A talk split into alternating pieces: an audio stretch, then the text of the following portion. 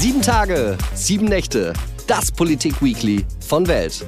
Das bedeutet ein Politiker, eine Woche Politik, Tag und Nacht im Schnelldurchlauf. Mit mir, Frederik Helmut Johannes Schwilden. Mein heutiger Gast ist Martin Hagen. Er ist 40 Jahre alt, in Italien geboren und Fraktionsvorsitzender der FDP im Bayerischen Landtag. Dazu ist er Mitglied im Bundesvorstand der FDP. Er ist verheiratet, hat zwei Kinder und liebt Zeitgeist untypisch Feuerwerk an Silvester.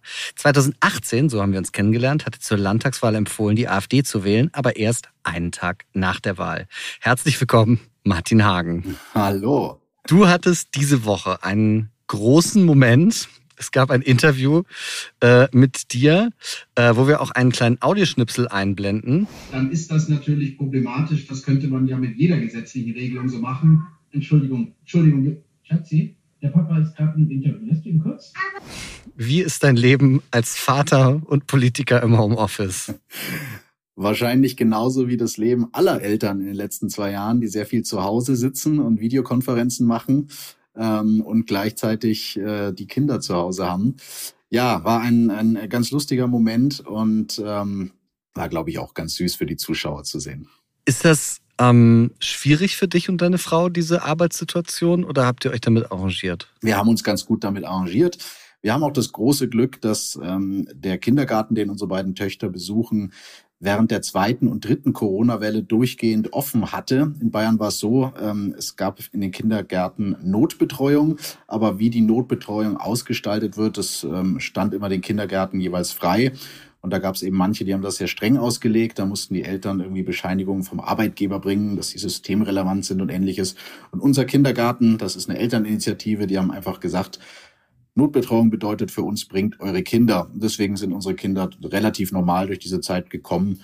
Und ähm, ich bin ja auch ich bin nicht so häufig im Homeoffice. Ich bin ja als Abgeordneter dann doch meistens im Parlament. Insofern kam man sich auch nicht so oft in die Quere. Ich habe in meiner letzten Stilkolumne in der Welt am Sonntag darüber geschrieben, dass man als junge Eltern, gerade auch in der Pandemie, ähm, Schwierigkeiten hat, Paar zu sein, äh, weil man irgendwie so viel versorgen muss. Wann ist es dir und deiner Frau das letzte Mal gelungen, dass ihr wirklich Zeit für euch habt und dass ihr mal äh, ausgegangen seid? Oder ging das überhaupt gar nicht? Ähm, wir versuchen uns die Zeit zu nehmen. Es gelingt nicht so oft, wie wir uns das wünschen. Ähm, aber wir, wir haben für den Valentinstag, den 14. Äh, Februar, ein Date im Kalender.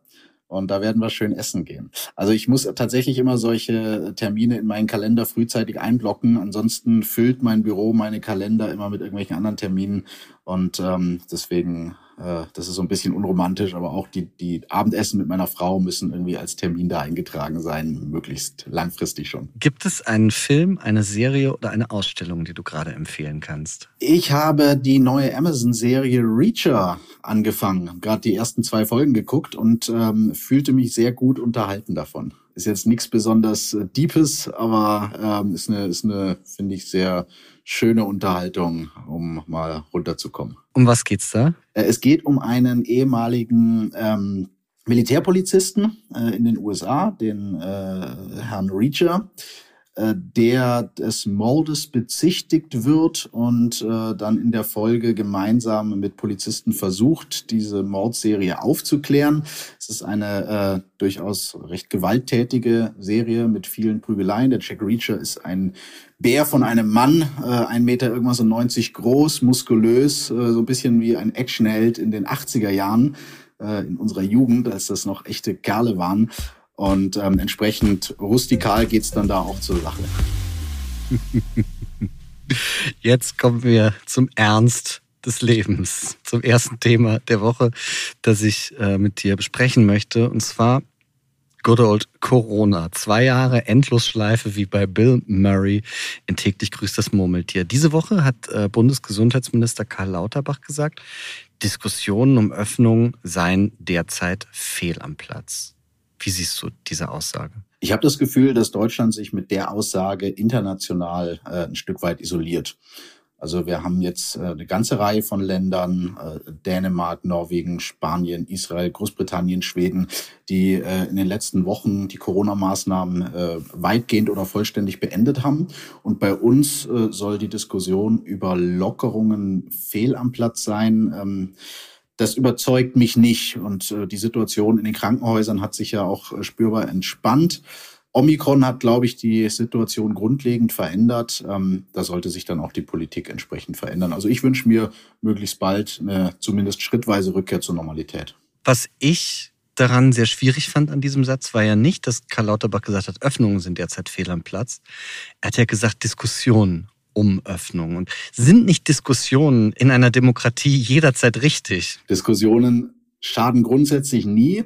Diskussionen um die Wiederherstellung von Grundrechten sind nicht nur legitim, sondern sie sind sogar äh, zwingend erforderlich. Wenn Grundrechte und Freiheiten der Bürger eingeschränkt werden, dann muss man, glaube ich, äh, laufend prüfen, ob die Grundlage für diese Einschränkung nach wie vor gilt. Äh, mich hat der Satz so ein bisschen erinnert an äh, das Wort von Angela Merkel. Die hat ja mal von den Öffnungsdiskussionsorgien gesprochen und, und eben diese Öffnungsdiskussionsorgien äh, äh, kritisiert. Ähm, ich fand das damals schon sehr unpassend und ich glaube, äh, wir brauchen eher mehr als weniger Öffnungsdiskussionsorgien. Im Januar ist mir auch ein Zitat aufgefallen von der mittlerweile nicht mehr ganz so neuen, aber immer noch neuen Bundesinnenministerin Nancy Faeser. Da hatte sie damals gesagt, da ging es um diese Proteste von, von Querdenkern und solchen Leuten. Man kann seine Meinung auch kundtun, ohne sich gleichzeitig an vielen Orten zu versammeln. Und unabhängig davon, ob ich jetzt jeder einzelne Demonstration zustimme oder die sogar total dämlich finde, ich finde, in einer Zeit, in der Grundrechte faktisch eingeschränkt werden, sollten Demonstrationen ja möglich sein. Unabhängig davon, ob ich die jetzt persönlich gutheiße oder nicht. Ähm, und eine Innenministerin, die dann dazu rät, irgendwie zu sagen, nee, ach, ihre Grundrechte nehmen Sie doch bitte nicht wahr. Das ist für mich komisch geworden. Und das reiht sich ja ein, in das, was du auch gesagt hast, Diskussionsöffnungsorgien von Angela Merkel. Jetzt dieser Satz von Karl Lauterbach. Hat diese neue große Koalition irgendwie so ein Problem mit unseren Grundrechten? Oder ist das Quatsch? Mit der neuen großen Koalition meinst du die Ampel? Äh, Entschuldigung, äh, die, die, die Ampel. Hat die Ampel ein Problem mit unseren Grundrechten? Nein, die Ampel äh, ist, glaube ich, angetreten, um den Grundrechten wieder mehr Geltung zu verschaffen. Ähm, ich war aber auch irritiert von der Aussage der Innenministerin. Ähm, und ich habe gleichzeitig von der Innenministerin jetzt nichts gehört zu den Protesten, die wir gerade in Städten wie äh, Berlin und auch anderswo erleben von äh, radikalen Klimaaktivisten, die sich an Straßen und Autobahnauffahrten äh, am Boden festkleben und den Verkehr äh, über lange Zeit behindern. Menschen kommen nicht zur Arbeit, Rettungswägen kommen nicht durch. Ähm, das sind ja Formen des Protests, die man tatsächlich kritisch sehen äh, kann und meiner Meinung nach kritisch sehen muss. Nicht, weil das Anliegen falsch ist, sondern weil die Form des Protests äh, meiner Meinung nach die falsche ist, weil da ähm, Menschen äh, in, in ihrer Freizügigkeit wiederum beeinträchtigt werden. Wenn Menschen äh, friedlich demonstrieren, wenn sie spazieren gehen, sich versammeln, wie auch immer und niemand anderen äh, damit belästigen, dann ist das zunächst mal ihr gutes Recht. Ähm, man muss dieses Anliegen nicht teilen, man muss das weder vernünftig noch äh, richtig finden. Aber das Demonstrationsrecht, die Versammlungsfreiheit ist ja äh, insbesondere ein Recht von Minderheiten. Äh, wenn man in der Mehrheit ist, muss man in der Regel nicht demonstrieren. Äh, dann dann äh, wird seine politische Position ja sowieso im Parlament umgesetzt. Und das Recht, sich zu versammeln und auch so Anliegen aufmerksam zu machen, ist insbesondere ein Recht, das eben den Leuten äh, zusteht und für die Leute gedacht ist, die nicht in der Mehrheit, sondern in der Minderheit sind. Und ähm, also ich fand das nicht angemessen, dass eine Innenministerin dann sagt, man kann das auch anders artikulieren. Ja klar kann man, aber es muss den Leuten halt freistehen, es so zu tun im Rahmen der geltenden Gesetze. Ähm, dass man sich da auch friedlich versammelt. Ich habe noch mal so ein bisschen auch zurückgeguckt und ich habe mich gefragt, wann hört denn jetzt alles auf? Wann ist es wieder normal? Und dann habe ich mich noch mal erinnert an einen Satz von Frau Merkel, als sie noch Bundeskanzlerin war. Da ging es darum, wenn jeder sein Impfangebot hat, dann äh, geht es eigentlich wieder weiter mit der Normalität. Dann hat sie gesagt, ähm, es wird ja keine 100% Impfbereitschaft geben und das ist dann eine individuelle Entscheidung, dieses Risiko zu tragen oder nicht. Das ist irgendwie, aber davon sind wir weit weggekommen, oder? Ja, wir hatten ja, glaube ich, alle letztes Jahr die Hoffnung, dass wenn ähm, wir genug Impfstoff haben, dass jeder, der das möchte, sich schützen kann, dass wir dann äh, auch auf sämtliche Maßnahmen verzichten können. Ähm, wir sind dann leider äh, Ende 2021 wieder in eine sehr prekäre Situation gekommen, mit sehr angespannter Situation auf den Intensivstationen. Das hängt, glaube ich, ein Stück weit damit zusammen, ähm, dass die Impfung nicht ganz das gehalten hat, was wir uns äh, vor einem Jahr versprochen haben. Also sie äh, schützt eben nur sehr eingeschränkt vor Infektion und vor der Weitergabe des Virus. Ähm, sie bietet keine sterile Immunität, äh, insbesondere natürlich auch, weil das Virus immer weiter mutiert und mit jeder neuen Mutation der ähm, Infektionsschutz da der Impfung nachlässt. Äh, sie schützt, was man so liest, äh, glaube ich, ganz gut vor einem schweren Verlauf. Deswegen ist es vernünftig, sich impfen zu lassen. Ich selber bin doppelt geimpft und geboostert, ähm, fühle mich damit, glaube ich, ganz gut geschützt vor einem Verlauf, der mich irgendwie ins Krankenhaus bringen könnte. Ähm, aber wir haben halt auch gesehen, dass nach einigen Monaten dieser Eigenschutz äh, nachlässt. Und da wurde im Sommer versäumt, dass insbesondere die Risikogruppen, insbesondere die Älteren, ähm, darauf hingewiesen werden, Leute, ihr seid zwar doppelt geimpft, aber für euch wird es jetzt Zeit für den äh, Booster. Man hat die auch in einer etwas falschen Sicherheit, äh, glaube ich, oder denen eine falsche Sicherheit suggeriert, weil man zu dem Zeitpunkt immer noch von der Pandemie der Ungeimpften gesprochen hat. Und das war halt Quatsch. Also die Pandemie war nie eine Pandemie der Ungeimpften, die hat immer alle betroffen. Und äh, leider eben auch insbesondere ältere Mitbürger, die doppelt geimpft, aber noch nicht geboostert waren, jetzt im Winter wieder äh, in einer verstärkten Zahl auch äh, schwer getroffen. Werbung. Du Susi, was meinst du, ist Verjüngung möglich? Du meinst älter werden und trotzdem jung bleiben? Ich glaube schon. Mit dem richtigen Lebensstil, warum nicht? Genau, mit dem richtigen Lebensstil und den richtigen Mikronährstoffen. Eine Studie hat nämlich kürzlich herausgefunden, dass der Mikronährstoff Alpha-Ketogluterat, kurz einfach AKG, das biologische Alter der Teilnehmenden nach nur sieben Monaten Einnahme um ganze acht Jahre verjüngt hat. Wow. Kann ich AKG über bestimmte Lebensmittel aufnehmen? Ja, AKG ist zwar ein körpereigenes Molekül, aber kann leider nicht über Lebensmittel aufgenommen werden. Da der AKG-Spiegel dann im Alter stark zurückgeht, lohnen sich hier hochwertige Supplements. Zum Beispiel? Ja, mein Geheimtipp für dich wäre zum Beispiel der Zellboost von Epigenics. Der vereint neben AKG neun weitere wirkungsvolle Mikronährstoffe aus der Langlebigkeitsforschung, um die Zellalterung halt zu verlangsamen. Mit dem Code GESUND gibt's jetzt 15% Rabatt auf die erste Bestellung. Werbung Ende. Karl Lauterbach habe ich heute auch nochmal nachgelesen, der Bundesgesundheitsminister, der sagt, wenn wir jetzt lockern, gibt es 500 Tote pro Tag. Das ist in mehr oder weniger der Form das berühmte Flugzeug, was dann jeden Tag abstürzt.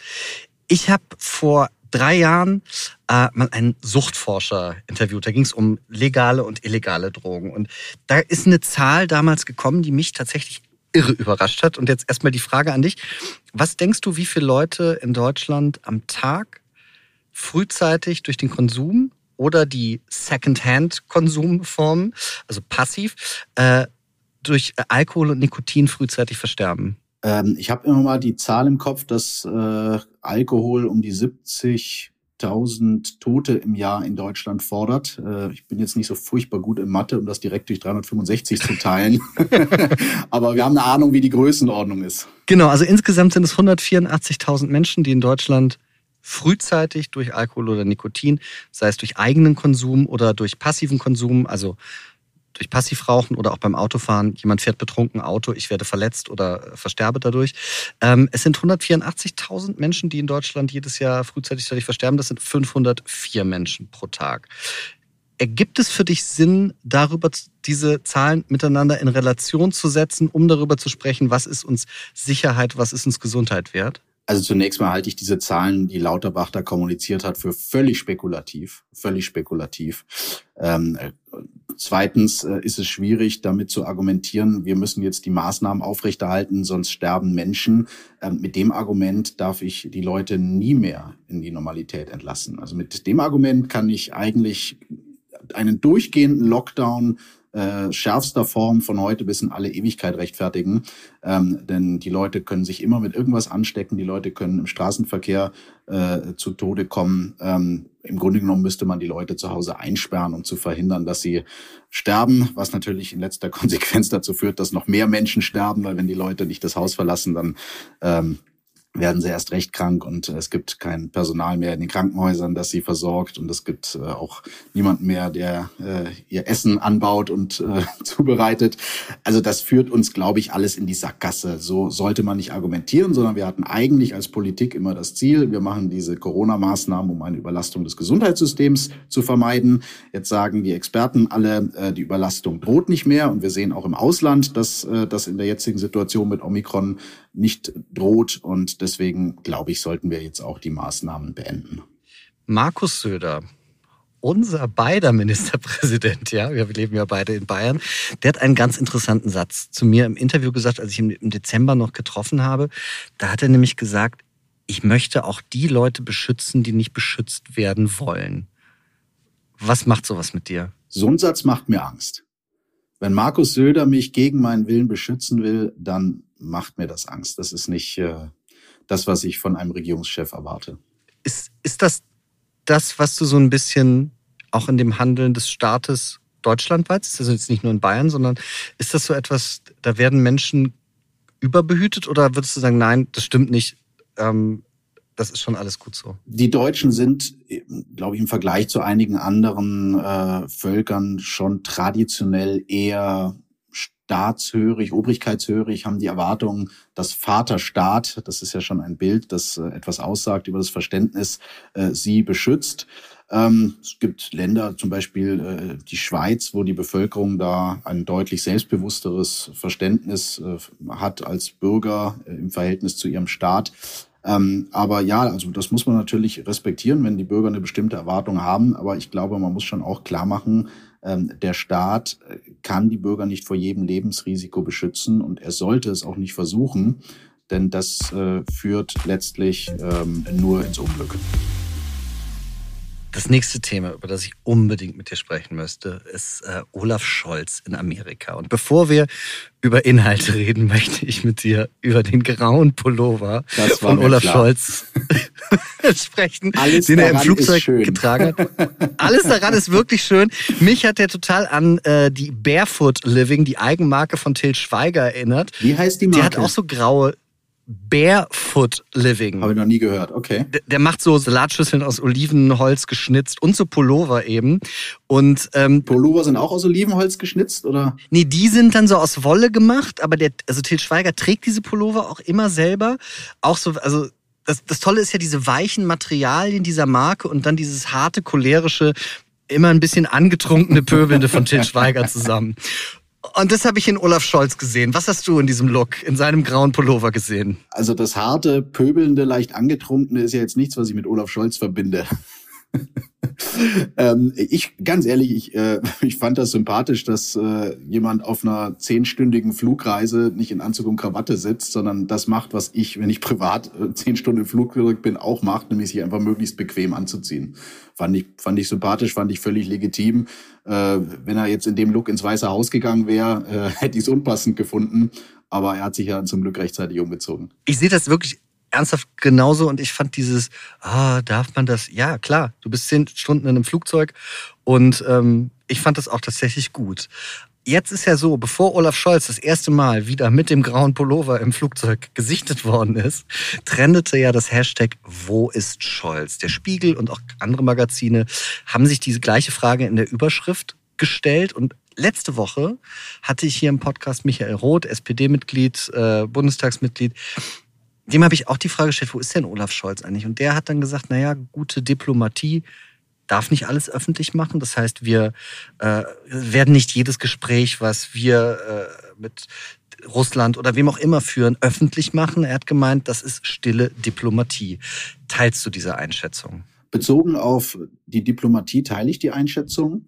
Ähm, ich glaube, dass Olaf Scholz sich selber einen Gefallen tun würde, wenn er etwas präsenter ist und auch äh, ein bisschen offensiver Führung demonstriert und dokumentiert. Ähm, das ist aber was, was Olaf Scholz selber wissen muss. Ich bin ja nicht sein PR-Berater, aber ich glaube schon, dass die Bürgerinnen und Bürger von einem Regierungschef erwarten, dass er sichtbar präsent ist, dass er gerade in solchen Krisen auch ähm, Führung zeigt. Und, und das bedeutet eben häufig ganz banal nur, dass man irgendwo ähm, im Fernsehen zu sehen ist. Und da muss man gar nicht irgendwas Weltbewegendes sagen, sondern die Leute müssen äh, irgendwie das Gefühl haben, der Regierungschef ist da.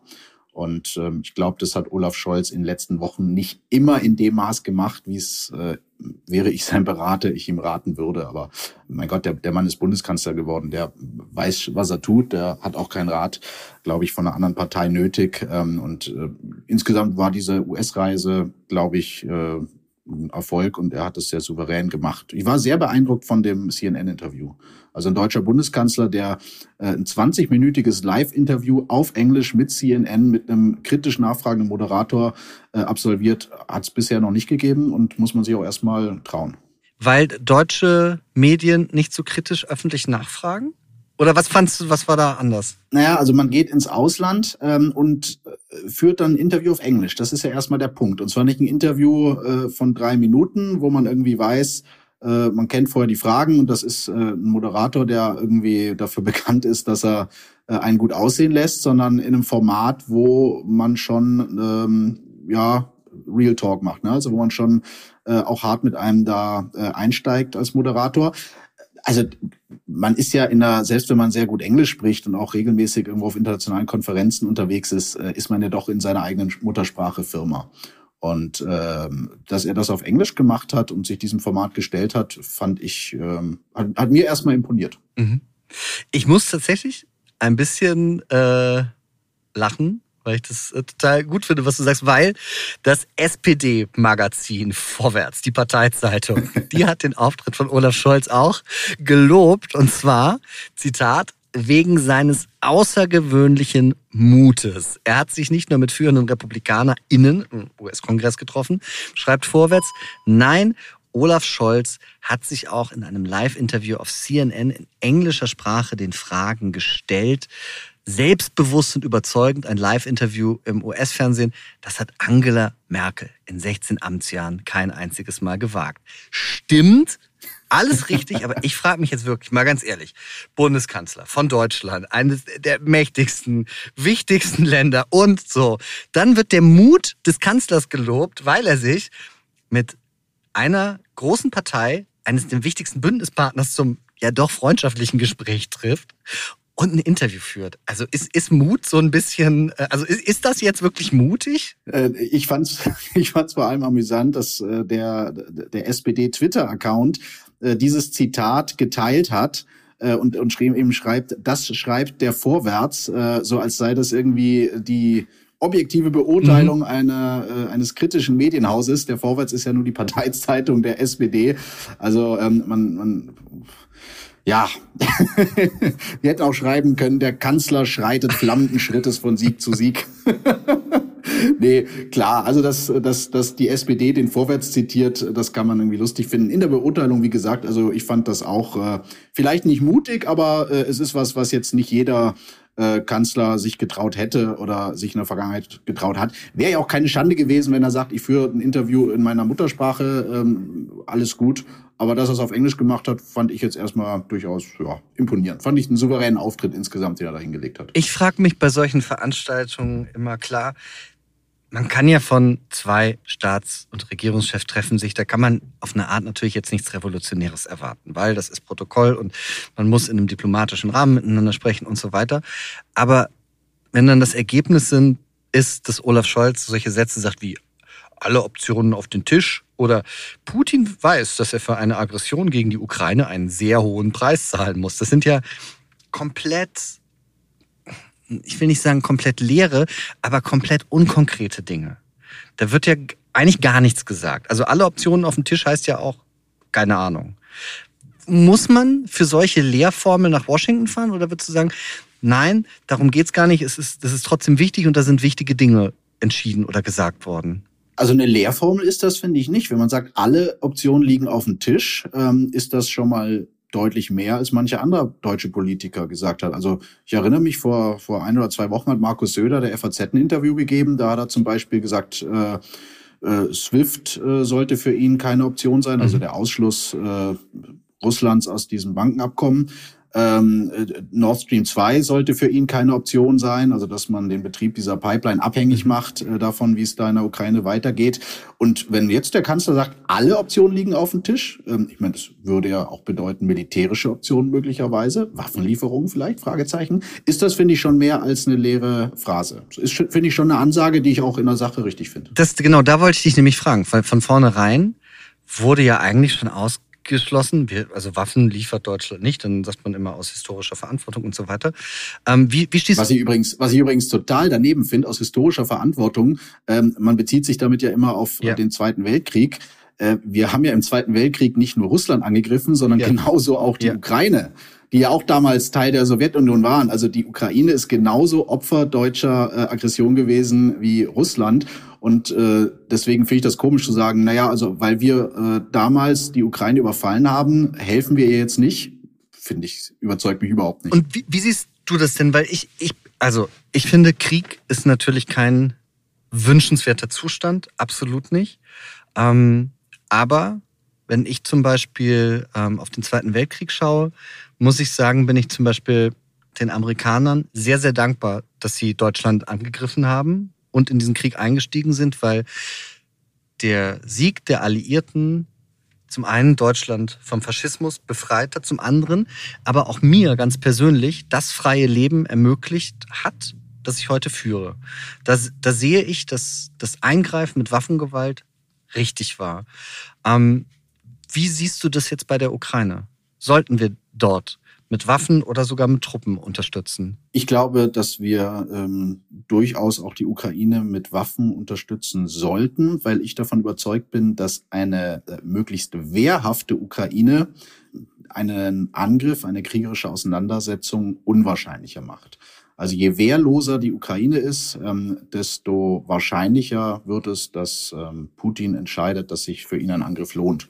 Es gibt ja, ich hatte in der Schule Latein, ich hatte zwar äh, immer ganz schlechte Noten, aber äh, eine Phrase ist hängen geblieben, si vis pacem parabellum, äh, wenn du Frieden willst, bereite den Krieg vor. Also so ein äh, bestimmtes Abschreckungspotenzial zu sagen, ähm, wenn du dieses Land angreifst, kannst du das zwar machen. Du wirst wahrscheinlich diesen Krieg auch gewinnen. Russland ist der Ukraine ja himmelhoch überlegen militärisch. Aber es wird zumindest kein Spaziergang und es äh, wird dich auch, äh, es wird zu Verlusten auf deiner Seite führen. Ähm, das ist schon was, was, glaube ich, äh, grundsätzlich der Friedenssicherung dient. Und Friedenspolitik ist eben, wenn man sie nicht naiv betrachtet, sondern realistisch, mehr als nur zu sagen, äh, ich bin gegen Krieg und deswegen bin ich auch gegen Militär, sondern ähm, Abschreckung ist schon auch Teil von Friedenspolitik. Ich finde, die äh, Ukraine sollte in die Lage versetzt werden, sich zumindest zu verteidigen. Ist Pazifismus etwas, was man sich nur aus der privilegierten Sicherheit der Mitte Europas leisten kann? Ja, klar. Also ein Land, das, äh, das bedroht ist von seinen Nachbarstaaten, kann sich sicherlich äh, so eine pazifistische Haltung nicht leisten. Ähm, ich teile natürlich äh, das Ideal, dass wir uns alle keinen Krieg wünschen. Krieg ist was ganz Furchtbares. Unsere Generation hat das zum Glück nie am eigenen Leib erlebt. Aber ähm, wenn man sich die Geschichten von Großeltern anhört oder äh, wenn man sich auch äh, mit Leuten unterhält, ich habe jetzt zum Beispiel Freunde, die aus Syrien stammen, von dort geflüchtet sind, äh, was die erlebt haben, kann man immer nur sagen, man sollte immer versuchen, Krieg zu vermeiden. Aber Krieg vermeidet man halt nicht, indem man einseitig äh, auf äh, militärische Kapazitäten verzichtet, sondern damit ermutigt man ja eher äh, einen Aggressor. Ähm, das letzte Thema, über das ich mit dir sprechen möchte, ist die Krise der katholischen Kirche, was sehr mit einem Missbrauchsskandal zu tun hat, äh, in den auch Josef Ratzinger, der ehemalige Papst Benedikt verwickelt ist. Zuerst mal an dich die Frage, ähm, bist du gläubig? Wenn ja, welchen Glauben hast du? Ich bin nicht gläubig. Ich äh, bin protestantisch getauft gewesen äh, oder getauft worden als Kleinkind und bin dann ähm, als junger Erwachsener aus der Kirche ausgetreten. Habe aber auch schon als Jugendlicher für mich entschieden, dass ich mich nicht konfirmieren lasse. Also ich persönlich bin kein gläubiger Mensch. Ich äh, bin katholisch aufgewachsen und ich wollte natürlich unbedingt die Geschenke bei der Firmung und der Kommunion abstauben. Ich habe jetzt aber so ein bisschen durch selber Kinder haben schon zu dem Glauben zurückgefunden. Also ich bete mit meinen Kindern abends, ähm, beschäftige mich auch schon viel damit.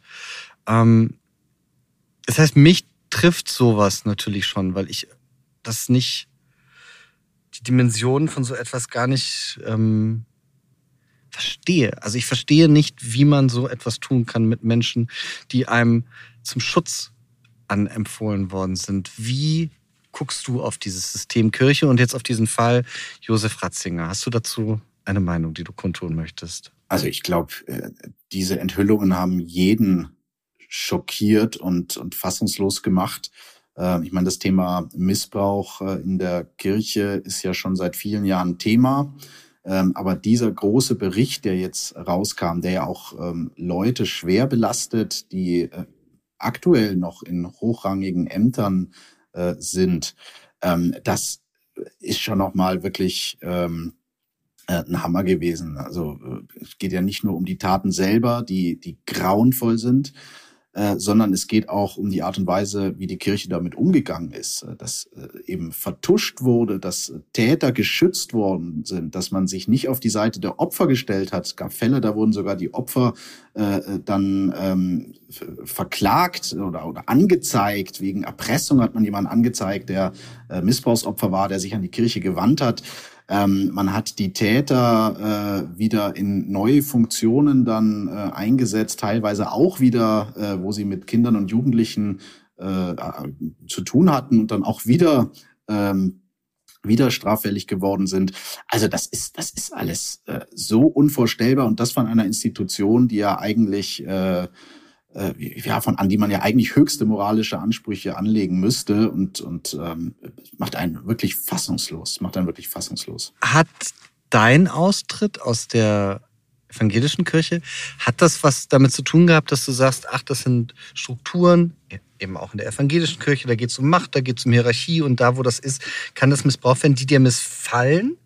Und deswegen bist du ausgetreten oder war das einfach nur, dass du gesagt hast, Moment, nein, ich ich glaube das einfach nicht. Ich kann einfach nicht glauben. Bei mir hat wirklich nur damit zu tun, dass ich ähm, kein gläubiger Mensch bin, dass äh, ich nicht an Gott glaube und vielleicht insgesamt jetzt auch nicht dieses Bedürfnis äh, nach, nach etwas Spirituellem habe. Es hat nichts damit zu tun, dass mich Strukturen oder ähnliches in der Kirche stören. Ähm, ich glaube aber, also wenn ich gläubig wäre und katholisch, äh, würde ich mir wahrscheinlich jetzt überlegen, ob ich mich in dieser Kirche richtig aufgehoben fühle. Ähm, es gibt ja in der Kirche, da muss man ja auch äh, aufpassen, dass man jetzt nicht irgendwie ein Pauschalurteil spricht. Es gibt ja wahnsinnig viele Leute, die in dieser Kirche engagiert sind, die äh, wirklich ganz, ganz feine Menschen sind, die eine ganz wertvolle Arbeit machen. Ähm, aber äh, dass äh, die Kirche insgesamt da doch eben über so viele Jahrzehnte so grauenvolles Leid nicht nur geduldet, sondern auch noch aktiv äh, vertuscht hat, ähm, das ist, glaube ich, schon was, was äh, viele Katholiken, die ich jetzt kenne, äh, mit ihrer Mitgliedschaft hadern lässt, unabhängig davon, äh, ob sie äh, gläubig sind oder nicht. Was ich mich auch gefragt habe, und also ich bin in der katholischen Kirche, ich bin da Mitglied, wie findest du das denn, dass der Staat ja unter anderem die Kirchensteuer für die Kirche einzieht? Da habe ich mich nämlich gefragt, selbst ich als Mitglied denke mir, ist das denn die Aufgabe vom Staat? Also es gibt einige Punkte, ähm, wo ich mir eine stärkere Trennung von Kirche und Staat wünsche. Ähm, zum Beispiel, dass jetzt Bischofsgehälter nicht von der Kirchensteuer finanziert werden, sondern vom Steuerzahler, also auch von mir und allen anderen Leuten, die nicht Mitglied einer Kirche sind. Äh, das, äh, da habe ich kein Verständnis für. Da geht es ja noch um ähm, Zeiten der Säkularisierung, als bestimmte Kirchengüter äh, in den Besitz des Staates übergegangen sind und dafür hat man dann eben sich verpflichtet, äh, die Bischofsgelder zu bezahlen. Ich glaube, da sollte man mal eine klarere Trennung zwischen Kirche und Staat herbeiführen. Bei der Kirchensteuer ähm, muss ich jetzt sagen, na ja, das ist ein Geschäft, das äh, rechnet sich ja auch für den Staat. Die Kirche zahlt ja auch äh, dafür, dass der Staat diese Verwaltungsleistung sozusagen übernimmt. Ähm, äh, das wäre jetzt, mei, da kann man drüber nachdenken, aber es wäre jetzt nichts, wo ich äh, Anstoß dran mhm. nehme, dass das passiert. Das ist in gewisser Weise historisch gewachsen. Ähm, ja, kann man überdenken, aber ähm, ist jetzt nicht, ist jetzt glaube ich auch in der Frage um den Missbrauch nicht der, nicht das, das große Thema. Würdest du denn sagen, also, wo ich, wo, wo wir glaube ich tatsächlich ähm, jetzt mal stärker drauf schauen müssen, ist, ob äh, nicht staatliche Strafverfolgungsbehörden äh, auch zu nachsichtig mit der Kirche waren in den letzten Jahren und Jahrzehnten. Da gibt es durchaus Hinweise und auch ähm, sehr renommierte äh, Strafrechtler, die sagen, die Staatsanwaltschaft hatte hier Hemmungen, die haben die Kirche mit Samthandschuhen angefasst. Äh, bei anderen Institutionen, wo es solche Ver Verdachtsmomente gibt, hätte es längst Razzien und Beschlagnahmungen gegeben. Bei der Kirche hat man äh, immer so eine gewisse Scheu gehabt. Also da, glaube ich, lohnt sich wirklich jetzt erstmal hinzuschauen, äh, ob der Staat und die staatlichen Ermittlungsbehörden auch ihrer Verantwortung gerecht geworden sind. Sollten denn in so Institutionen wie es gibt den Fernsehrat, es gibt ganz viele andere solche Gremien, wo ja auch immer Kirchenvertreter sitzen und sich dann zu weltlichen, zu tagespolitischen Dingen positionieren. Kann man natürlich sagen, na ja, das ist eine von vielen Interessensgruppen, aber auch wie du jetzt gerade angesprochen hast, wenn Staatsanwaltschaften, also der Staat bei so einer Institution vielleicht nachsichtiger ist, als es bei anderen Gruppen ist, wo sollten wir vielleicht diese Nähe noch auflösen oder trennen? Ja, man könnte zum Beispiel darüber nachdenken, ob äh, ein, ein konfessioneller Religionsunterricht an staatlichen Schulen noch zeitgemäß ist oder ob man nicht stattdessen äh, lieber einen, einen äh, Weltanschauungsunterricht macht, wo man sozusagen über alle Religionsgemeinschaften etwas lernt und, und äh, insgesamt über äh, philosophische, weltanschauliche Konzepte. Ähm, das sind, glaube ich, so Punkte, äh, wo man in Deutschland eine Debatte auch führen kann, ob wir da Staat und Religion nicht weiter trennen sollten. Würdest du manchmal gerne glauben? ich habe das Bedürfnis in meinem Leben nie so richtig gehabt. Also ich stelle mir das natürlich schon irgendwie schön vor, wenn man, wenn man etwas hat, was äh, einem Halt und Trost gibt und wo man auch bestimmte Hoffnungen und Wünsche hinrichten kann. Aber also ich habe jetzt noch nie den Moment gehabt, wo ich gesagt habe, jetzt würde ich gerne glauben. Ich tue es halt nicht und ich gönn's jedem, der das tut und und äh, es ist halt irgendwie, ich weiß nicht, ich bin, glaube ich, einfach nicht der Mensch, der das starke Bedürfnis danach hat. Vielleicht kommt das ja auch irgendwann, man weiß es ja nicht. Glaubst du an die Demokratie denn noch? das ist als Abschlussfrage. Ja, ich glaube, dass die Demokratie äh, die beste Staatsform ist, die wir haben und dass wir äh, sie auch immer mit Leben füllen äh, müssen. Auf jeden Fall. Ist das denn, weil das, also ich, ich habe nämlich da, worüber ich auch so mir so viele Gedanken gemacht habe, jetzt, wenn, wenn wir es um Glauben, Kirche, Politik und so weiter. Ich glaube, wir wollen ja trotzdem, auch wenn du, wie du sagst, du glaubst jetzt nicht an die Kirche, irgendwas wollen wir ja trotzdem haben. Also ob wir uns jetzt wie in Berlin auf die Straße kleben, äh, ob, ob, ob man, auch wie du ins Parlament gehst, irgend so Sinn brauchen wir ja, ne? Wir brauchen einen Sinn. Das ist, glaube ich, äh, etwas, wonach wir Menschen alle irgendwie streben. Äh, ob man den Sinn jetzt im Diesseits oder im Jenseits oder irgendwo dazwischen findet, ähm, das macht jeder mit sich aus und ähm, wir sind ja irgendwo da alle, glaube ich, auch auf der Suche. Hast du für dich schon eine Antwort gefunden? Was ist dein Sinn? Also ich finde, etwas, das sehr sinnstiftend ist, äh, sind tatsächlich äh, meine Kinder. Mhm. Ähm, Kinder in die Welt zu setzen, sie aufwachsen zu sehen, sie äh, großzuziehen. Ähm, das finde ich ist was sehr Sinnstiftendes. Jetzt mal auf, auf einen selbst bezogen, ein, ein äh, gutes Leben zu führen, äh, ist, finde ich jetzt auch, kann man jetzt sagen, das ist vielleicht irgendwie hedonistisch oder, oder egoistisch, aber ich finde, äh, für sich erstmal ein gutes Leben zu führen, ist schon auch äh, was äh, und Zufriedenheit zu erfahren, was sinnstiftend ist. Und ähm, ich bin Politiker und, und auch wirklich äh, mit Leib und Seele ein politischer Mensch. Äh, unser Gemeinwesen äh, zu versuchen, zum Besseren äh, zu gestalten und, und ähm, ja, etwas, etwas da zu erreichen, das ist, finde ich, auch eine sehr sinnstiftende Tätigkeit. Also ähm, das ist ja das Privileg, dass ich jetzt zumindest in, als in dieser Legislaturperiode habe, dass ich als Abgeordneter eines Landesparlamentes des Bayerischen Landtags äh, aktiv auch dran mitwirken kann, ähm, dass wir unser Land in eine gute Zukunft führen. Und das finde ich etwas, das auch sehr sinnstiftend ist. Martin Hagen, das war der schönste Tag in meinem Leben. Ich möchte mich herzlich für deine Zeit bedanken und dieses sehr schöne Schlusswort von dir. Vielen Dank. Hat Spaß gemacht, danke. Das war sieben Tage, sieben Nächte mit Martin Hagen, Fraktionsvorsitzender der FDP aus dem Bayerischen Landtag. Und wenn Sie auch nächste Woche wissen wollen, was unsere Politikerinnen und Politiker tags, nachts und in den Stunden dazwischen machen, schalten Sie auch nächste Woche wieder ein bei sieben Tage, sieben Nächte. Und wenn Sie mich, die ganze Welt und alle anderen glücklich machen, lassen Sie mir 27 positive Bewertungen auf jeder einzelnen Streaming-Plattform da. Schönes Wochenende. Bis bald.